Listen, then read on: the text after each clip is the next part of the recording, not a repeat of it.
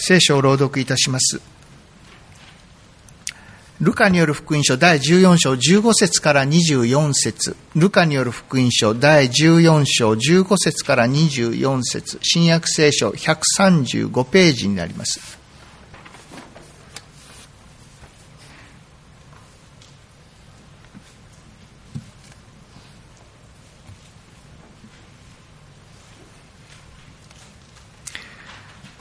同席していた客の一人がこれを聞いてイエスに、神の国で食事をする人はなんと幸いなことでしょうと言った。そこでイエスは言われた。ある人が盛大な宴会を催そうとして、大勢の人を招き、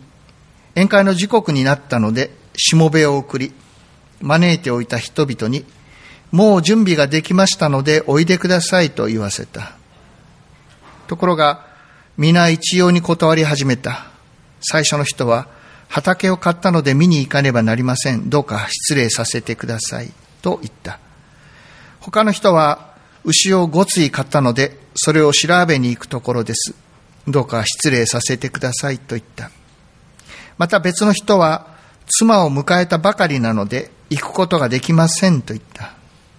しもべは帰って、このことを主人に報告した。すると家の主人は怒ってしもべに言った。急いで町の大通りや路地へ出て行き、貧しい人、体の不自由な人、目の見えない人、足の不自由な人をここに連れてきなさい。やがてしもべが、ご主人様仰せの通りにいたしましたが、まだ席があります。と言うと、主人は言った。街道や農地へ出て行って、無理にでも人々を連れてきて、この家をいっぱいにしてくれ。言っておくが、あの招かれた人たちの中で、私の食事を味わう者は一人もいない。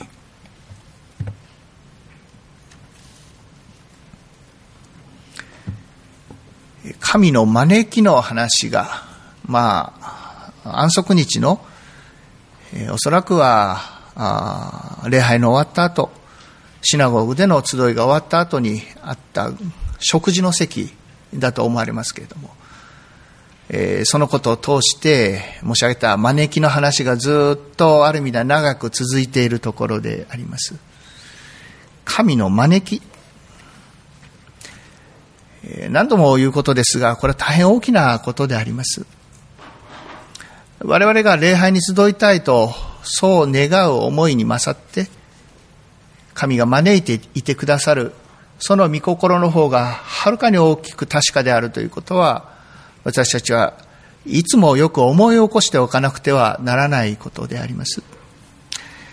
今日のところでは14章でしたけれども、第15章に至りますと、まあ、破れ出たような神の招きの心が、あの、宝刀息子の父親の姿に現れます。息子が帰るのを、まあ、待ちわびている。まあ、帰るか帰るか帰るか帰らないかわからないような事柄の中で、それでも、おそらく立って遠くをいつも見ていたのでしょう。遠くから帰ってくるのを認めて、そして駆け寄って首を抱いて、そして接吻をしたと書いてありますが、そんな風な熱烈な招き、それが実は神の招きだということです。今日のところもそういう意味では何か高まりゆくその神の招きの熱烈さがこう響いてくるようなその高まりの中にあることのようにも思いますけれども、えー、考えてみれば宴会への招きですから、まあ、当時もそうしたのでしょう。時間を合わせてそして来る人に呼びかけてそういう意味では手続きを重ねるフォーマルな招きですけれどもしかし、この、ま、招きによる宴会がどうもあらぬ方向にこう、行きましたときに、いよいよもってその宴会の主催者である主人の熱烈な招きの心明らかになってまいります。それは、来ないという、そういう、まあ、断る人々の声を聞いたときに、怒りと書いてありますが、この怒りは、おそらく悲しみによる怒りでしょう。どんなに招いていたかということでもありましょうし、あるいは出かけていってとにかく呼び集めてこいと、そういうわけでありまして、そうなりますと、まあ、無理強いしてでもというふうに書いてありますが、そこには懇願するような、どうか来てほしいと思うような、それこそ破れるような神の招きの心がここに書かれてあると、そう言って良いところであります。どうぞその神の御心を思い起こしていただきたいと思う。我々が礼拝にやってくるときには、必ずしも礼拝のその中にこう自分の位置をきちんと見つけて、そこに座るということよりも、心からすれば、末席にしか座れないっていうような、そういう思いになることだってあることでしょう。一週間歩みを重ねますと、いろいろな事柄を経験をいたしまして、えー、どこかで神の恵みに応えてという思いを持って踏み出したとしても、ついにその思いに応えられずに、神の恵みに応えられずに、何か礼拝に来る時にも後ろめたさであったり、何か砕かれた思いであったり、しかし、前回そのことを一緒に見ましたが、見舞いに招くのはこのお方だっ。末席につく私たちの心、いや、そんなところじゃないんだと。私の招きがあるんだと。我々のある場合には、うなだれて小さくなる心よりも、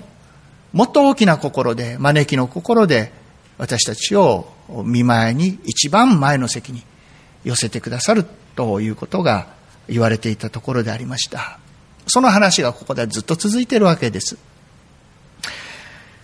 ある説教者が、ちょうど今日読みましたところ、これは口語訳と言いましょうか、この我々の現代の言葉ではあんまりこう響かないんですけれども、17節ですが、二重括弧の中に入っております。もう準備ができましたのでおいでくださいという言葉は昔の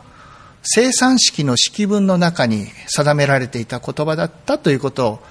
あもう随分ご高齢の牧師の方が振り返っている説教を、えー、まあ読みました。あ、そうだったんだなと思いました。文語訳だと、とってもいい言葉で、来たれ、すでに備わりたり、来たれ、すでに備わりたり。お考えになってもよいのですが、生産式の時に、まあ、皆さんがご準備なさるわけではない。まあ、もちろんそのことを、教会のある部署にお願いするということはあるかもしれませんけれども、しかし、みんなが備えるわけじゃなくて、それはもうすでに備わっていて、そして準備ができたからさあおいでと言って、その招かれていく。我々が備える必要はないんだというのが、この生産式の中でとっても大切なことだということが現れてくる言葉ですが、なんなら私もこの言葉を生産式の中で読みたいと思うほどのことですが、それが教会の中にある非常に大切な神の御心を知るということでしょう。神が備えていてくださること。だからおいでと神様おっしゃっていてくださることであります。この礼拝におきましても、そうした神の招きの中に私たちが預かって、すでに準備ができているんだから、さあそこへと招かれたことを改めて覚えたいと思うのです。こんなことを申し上げるのは、我々は常々、自分で準備しなくちゃいけないって思うところがあるからです。神様の前に出るのならば、どんなに自分が一生懸命準備して身支度をして、えー、きれいに整えて、そしてあれもこれも持って神様の前に出なくちゃなんて思いが我々の中に時に起こるからだということです。そういう誤解をする人がここに登場してまいります。同席している客の一人が言うんです。神の国で食事をする人はなんと幸いなことか。自分が準備を整えてきたという響きを主イエスはどうもこの言葉の中に聞き取られたようであります。シエスの話をちょっとまあうまく聞き取れなかったと言ってもいいんですが、その前のにはシュエスが施しと聞こえるようなことをこうおっしゃっておられます。ちょっとその前の部分を振り返って読みたいのですけれども、13節ですが、宴会を催すときには貧しい人、体の不自由な人、足の不自由な人、目の見えない人を招きなさい。そうすれば彼らをお返しができないから、あなたは幸いなものとなる。彼はこのことを要するに施しと聞いたのです。施しの善行をする者は幸いだ。でも、シエスがおっしゃった幸いは違うんです。お互いに与え合うことが作る社会の温かさ、こんな素敵な社会はないじゃないか。こんな幸せな社会はないじゃないか。その話をシエスはなさったんですが、まあ、要するに言ってみれば、与え合うことが作る温かさよりも、与える自分の功績、そちらの方に、こう、ピントが合ってしまうような、そういう聞き取り方を、この一人の男がしたというのです。そして、神様の国の食卓に招かれるのならば、そういう一生懸命施し、この人はそうしたんでしょうね。一生懸命施しをし、準備をしている自分こそ招かれる。そんなふうにシュエスの話を聞きながら幸いだとそう言い始めたわけであります。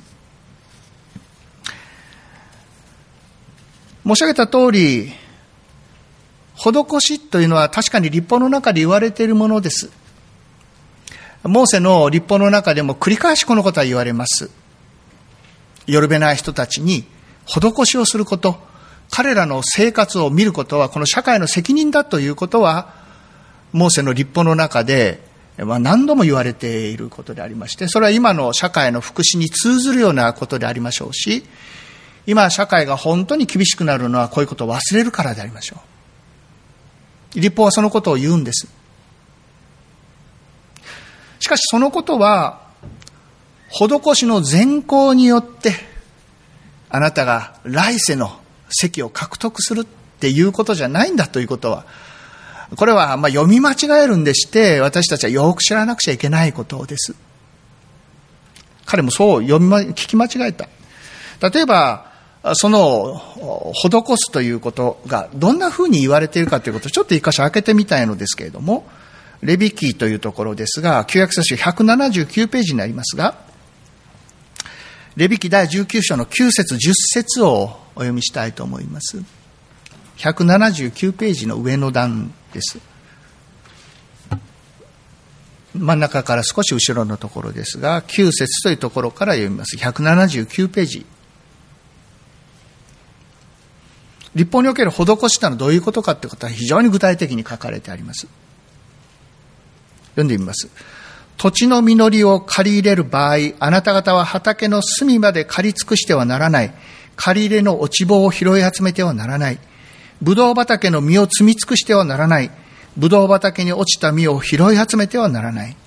貧しい人や気流者のために残しなさい。私は主、あなた方の神である。こう言われております。とにかく、借り尽くすな。住みか残せ。落っこっちゃったものは拾い集めるな。麦にしてもブドウにしてもそうだ。それは貧しい人たちのもの、気流者たちのものだ。そういうふうに言われています。考えてみれば、それならばそんなまどろっこしいことしないで、借り入れた分の何パーセントは貧しい人たちへの福祉への税金として、税として納めなさい。そういうふうに言ってもいいようなことだと思います。あるいは当時であれば、借り入れた分、その中から、じゃあこの分はあなたのものねって、そこにいる貧しい人に渡す。それでもいいじゃないか。そう思うんですけれども、お考えになったらいいと思うんですが、その時に、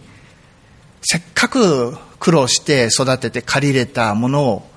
気流者や貧しい人たちに渡す時に人はどんな顔するでしょうか？本当は渡したくないんだけどな。でも決められてるから仕方ないや。そういう顔をするかもしれませんし、あるいは恩着せがましく、こうしてやってるんだからな。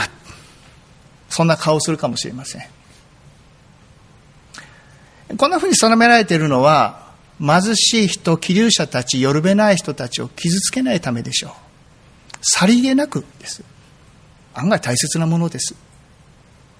その人が自分は誰かのお世話になったんだなんて思いを残さないように。立法はそういう意味ではとても優しいものです。そして、その人たちがそこに生きていくということ。それを何とか確保しようとした。それが施しの精神でしょう。こんなふうにはっきり書かれているのに。けれども、マタイによる福音書に入りますと、このことは当時どうされていたか、特にここに出てくる立法学者、ファリサイ派の人たちがどういうところに陥ったかということが書かれてありますが、それは、ラッパを吹く、貧しい人に施すときにラッパを吹くなと、シエスはおっしゃった。いや、本当にラッパ吹いたのかどうかわかりませんけれども、しかし、言ってることはよくお分かりになるでしょう。皆さん、私は今から貧しい人に施しますよ。貧しい人に施す私はなんていい人。まあ、そういう心があるだろうというのです。ルカは、ここでは、それをまた別の形で、神の国の食卓に預かれる私、なんと幸いかと言い始めた人がここにいるわけで、その人はどういう人だったかというと、おそらくここで言われているように、畑を買う余裕のある人でしょう。ごついの牛っていうのは畑を耕すためですけれども、そのようにして畑をうまく回すような財もあればあ、その能力もある人。そういう人が貧しい人に施したんですよと、そう言っていることをシュエスはこうやって、まあ、おっしゃったわけであります。私は施せるのだという自負や自信、そういうものがそこに見えたのでしょう。もちろん貧しい貧しい人がそこでは問題にされているようでいて、実は上から下への施しというようなものが混ざり込んできてしまって、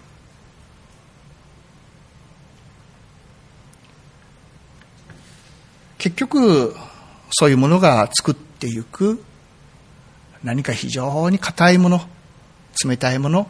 そういうものがある。この招かれていく、この自分が誇りということ、そういうことであるならば、この後のルカの方に戻りますけれども、この後の宴会ほど滑稽な宴会はないというふうに思うのです。なぜならば、招いた人たちがみんな断ってしまって、この宴会でももっと大切な畑があるんだ、牛があるんだ、妻があるんだって話ですから。そしてその宴会がどうなっちゃったかっていうと、集う人たちは、まあ、社会的に言うと、階層の低い人たちの宴会になっちゃった。その時に、例えばここに同席していた人が、どんなふうに思うかというと、ああ、あんな宴会に行かなくてよかった。そう思うことにだってなるだろうと言うんです。一様に断り始めたと、シエスおっしゃいます。いろんな理由をつけて一様に断り始めた。それは、人間一般の差別意識ということを言う言葉かもしれません。我々は、そんなことはしちゃいけないと思うんですけれども、誰かを下に見て安心した思いを作りたいとそんないうふうにこう考えるところはどうしてもこう拭えないようなところがある。豊かな自分を演出できるかどうか、そんなところで我々が、まあ、こだわりを持ってしまうというところがどうしてもある。もちろんそんなことにこだわらないでどんどん施しをしたらいいでしょう。そう思います。それで社会が助かるのならば。そこはそれでいいかもしれない。けれども聖書はもっと踏み込んで、私たちの根っこに触れるような話をしています。結局、人に何かができる自分を褒め、そうできない自分を蔑んでいるというようなところに立つのならば、この構図から、我々が自分の外の風景を眺めると、自分の人生に何か豊かなものを備えることができた誰かを羨んで、そして備えることができない誰かを蔑む。自分の中にも実はある差別構造、それが外側に展開しているだけじゃないか。そういうことにもなるでしょう。豊かになれたかなれなかったかというところで我々はとってもこだわりを持ってしまいながら、今、あるがままの自分を受け止めることができなくなってしまうところ。そこから踏み出す一歩はいつもずれるんじゃないだろうか。そんな話かもしれません。心の根っこのところに、我々の存在の根っこのところに触れるような話をしていると申しましたけれども、もう準備ができました。おいでください。これに生きるしかないんだと思います。神が備えてくださった。だからさあおいで。そう言って我々は生まれてきたのかもしれない。準備されたところに。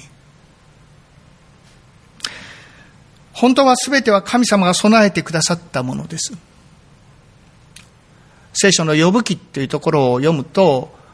もう残酷なほど人間というものが何であるかということを聖書はもうやめてくれってってぐらい話します。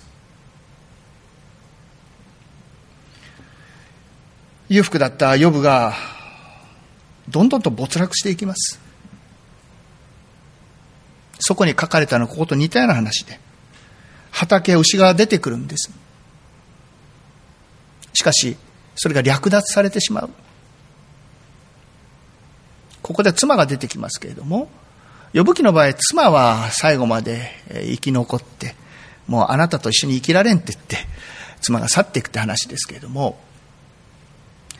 呼ぶ記の場合には子供たちが大風でみんな建物に押しつぶされて亡くなってしまった。そういう話です。そして受け入れがたいような答えを呼ば口走るんです。裸で母の体を出た。また裸でそこに帰ろう。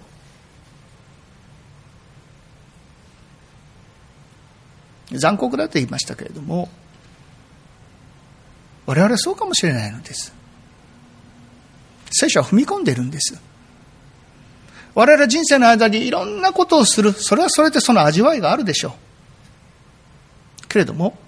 裸で母の体を出て裸でそこに帰る。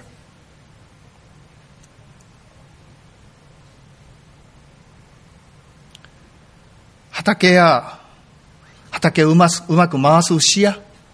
あるいは家族というのは、それなりの味わいがあるとしても、しかし根っこの話をすれば、いつか味わえない時が来るんだというんです。今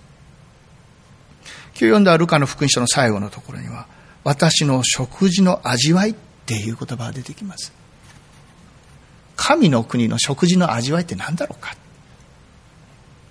それは我々が喜ばせるものじゃないってことです。神が喜ばせてくださる。ただそれだけだって味わいでしょう。本当は全てが、を神様が備えてくださったものです。ここでパリサイ派の議員や、あるいは立法学者たちというのは、当時で言えばインテリ層で、そんなに困らない人たちだったでしょう。しかし、ここでシュエスが例え話の中でおっしゃった貧しい人や様々な不自由を抱えているもの、彼らにしてみればそれは違うって考えてるのかもしれませんけれども、シュエスに言わせれば同じだって言うんです。すべて与えられたもの、もう準備ができました、さあおいでくださいって言って私たちは生き始めるんだと、そういうのです。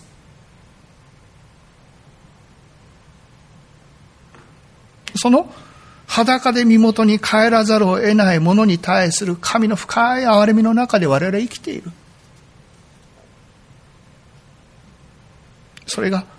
神の熱烈な招きの理由です。さあおいで。そうじゃなくちゃ生きられないんだから。たった一回の礼拝におきましても、我々にある神の招きはそれ以外ではありません。さあおいで。ここじゃなくちゃあなたは生きられないんだから。社会の中でいろんなものをかき集めて、こんな風に備えれば生きられるかなんて考え始める私たちに対して、いや、そうじゃない。さあおいで。すべての準備ができた。さあおいで。だからあなた生きられるんだ。私はこの無理にでも人を連れてきてって書いてある言葉は、そういう、まあ、それ以外でない命の様相というものを示すような言葉のようにも思うんです。神の招き、命への招き、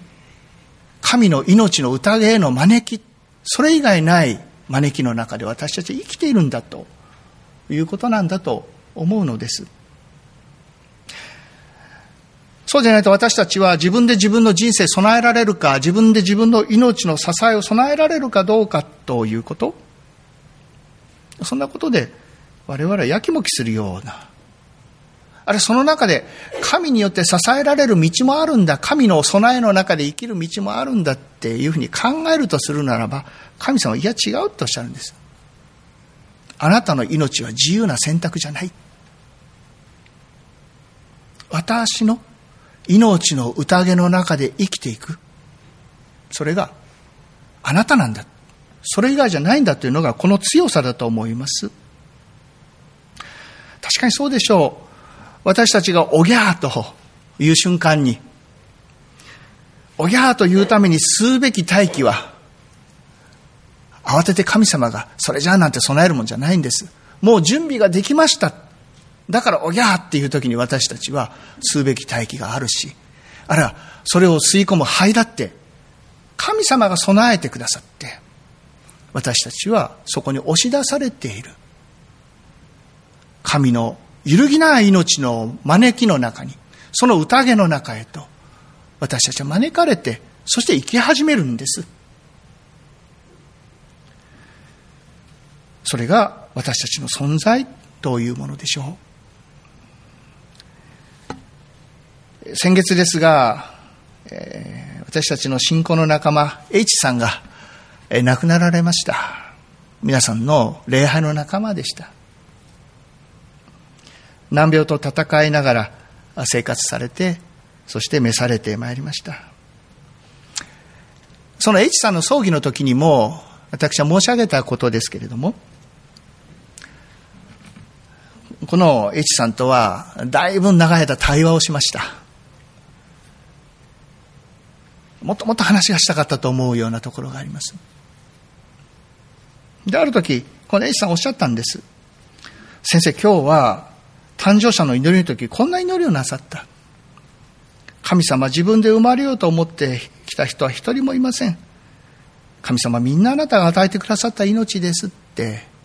そう先生は今日祈ったけれども、その通りだ。そうなんだよなって、そうおっしゃったんです。生まれようと思って生まれてきた人は一人もいない。そうでしょう。さあ、準備が整った生まれようなんて。よし、じゃあ、命として世に生まれ出ようかなんて人はいないんです。全部準備が整えて、さあおいでくださいって言って我々生き始めるんです。神の命の宴へと。その神の力強い力に押し出されて、ここにこうして存在している、その意味では、我々別の人はここにいないはずです。そうでしょう。いや、先生そう言うけど、私は実は生まれる前から意識があって、こうこうこう備えて、こういう存在として、こういう親のもとに生まれようと思いましたなんて人、いないわけです。さあ、整いました。おいでください。このしもべに言わせた招きこそ神の招きです。この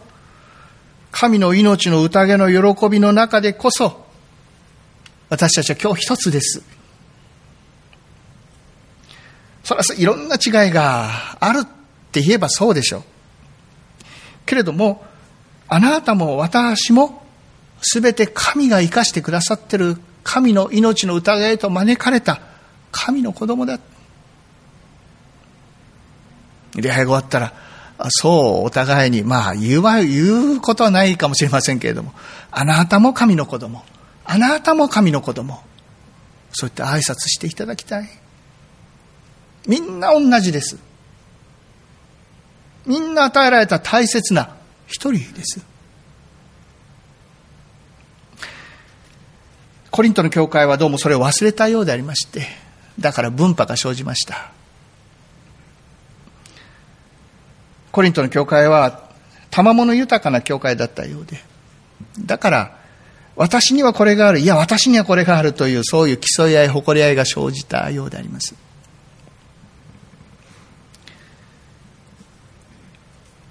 そういう中で、まあ、教会が分派があると私は聞いているとパウロが言うんです。そのような教会に対してパウロは言うんです。あなたを優れたものとしているのは誰なのですか？あなたの持っているもので受けなかったものがあるでしょうか？あなたの持っているもので受けなかったものがあるでしょうか？全部神様がお与えくださったものなのに、なんで初めから自分が持っているかのように誇るんですか？誇るものは主を誇れ。パウロは言います。一つ指さして、あの方が、そういう姿の中で私たちは一つになる。その豊かな豊かな味わいの宴会へと私たちは招かれている。以下の礼拝がそうだと言いました。我々の命の要素が非常に明らかになるところです。このお方によって私たちは備えられ、さあおいでくださいと言って、我々は導き出された一人一人じゃないか。そのことをともどもに受け止めつつ、キリストの体として主の見舞いに一つにされたいと思う。あるいは、その招きはキリストの体を超えて、あなたもそうだ、あなたもそうだ、命一つ一つに対して呼びかけられている招きでもあります。その招きに応えていただきたい。祈りをいたします。